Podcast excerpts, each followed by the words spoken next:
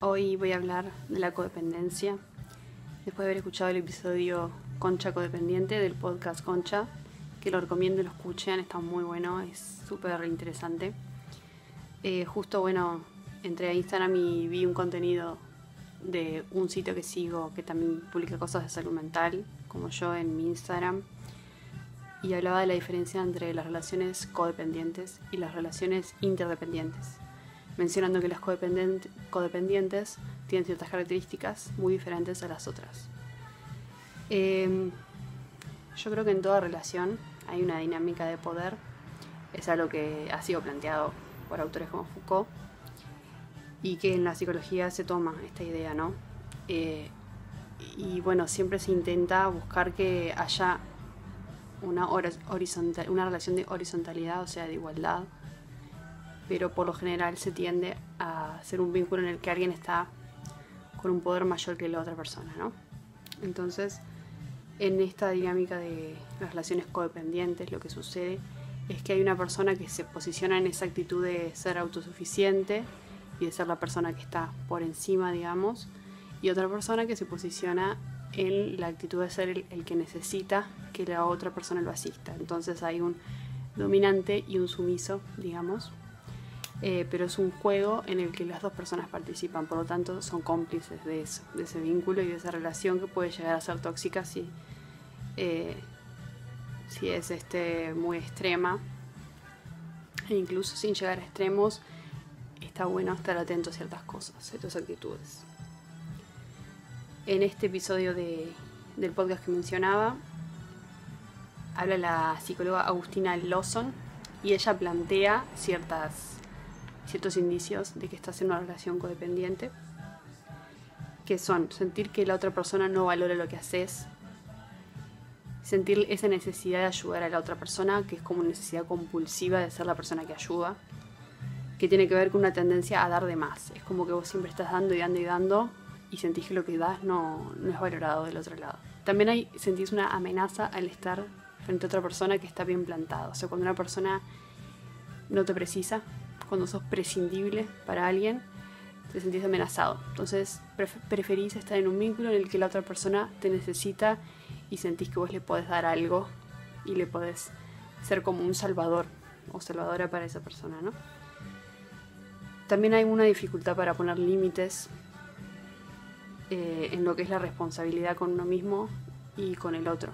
Uno a veces se sobre responsabiliza por la vida de la otra persona, de la pareja, es como que asumís la responsabilidad y eso es como una contracara a no asumir la responsabilidad en tu vida, ¿no?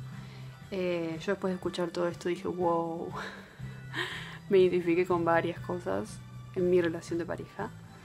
Eh, y es, es jodido darte cuenta de que a veces estás en estas dinámicas que que no llega a ser algo súper tóxico porque no es que haya violencia física, no es que haya violencia psicológica, no es que hayan gritos y peleas, pero sí hay mecanismos que, que vienen de la insuficiencia que vos tenés, de tu crianza, de, de tu infancia, y que en la relación la manifestás de esa manera, no siendo como la persona que quiere ayudar al otro o la persona que eh, necesita que lo ayuden.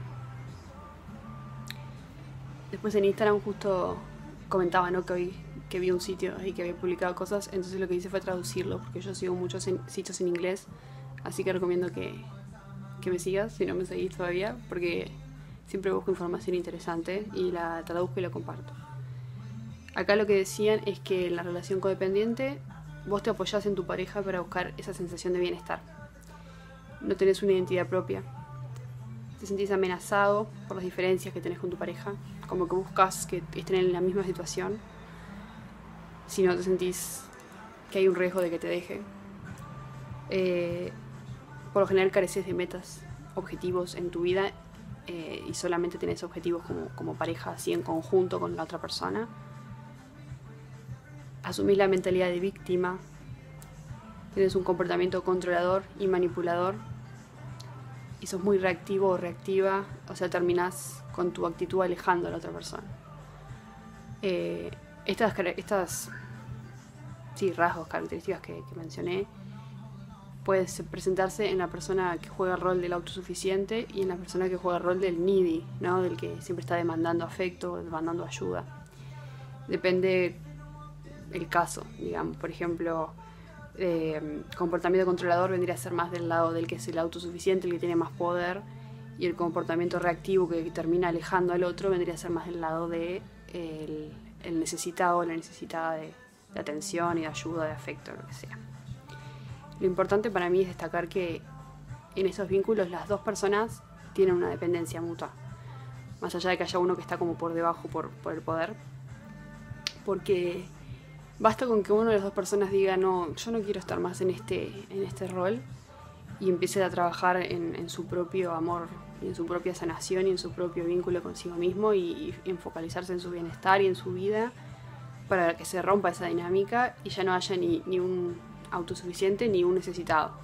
Cuando se llega a que las dos personas estén en el mismo término, decir, bueno, eh, somos autosuficientes, tenemos nuestros propios objetivos en la vida, tenemos nuestros propios, eh, nuestra propia identidad, no, no, nos formamos como personas en cuanto a, soy el novio de, soy la novia de, me gusta lo que le gusta a mi pareja, etc. Es cuando asumimos la responsabilidad de nuestra vida y de nuestras este, decisiones y acciones y bueno, hay objetivos personales, ¿no? Este, y sobre todo las dos personas se involucran. Cuando suceden estas cosas es cuando se logra la interdependencia. Porque nunca hay una dependencia completa de los demás. Siempre estamos este, dependiendo de los vínculos que tenemos, familiares, de amigos, de pareja, etc.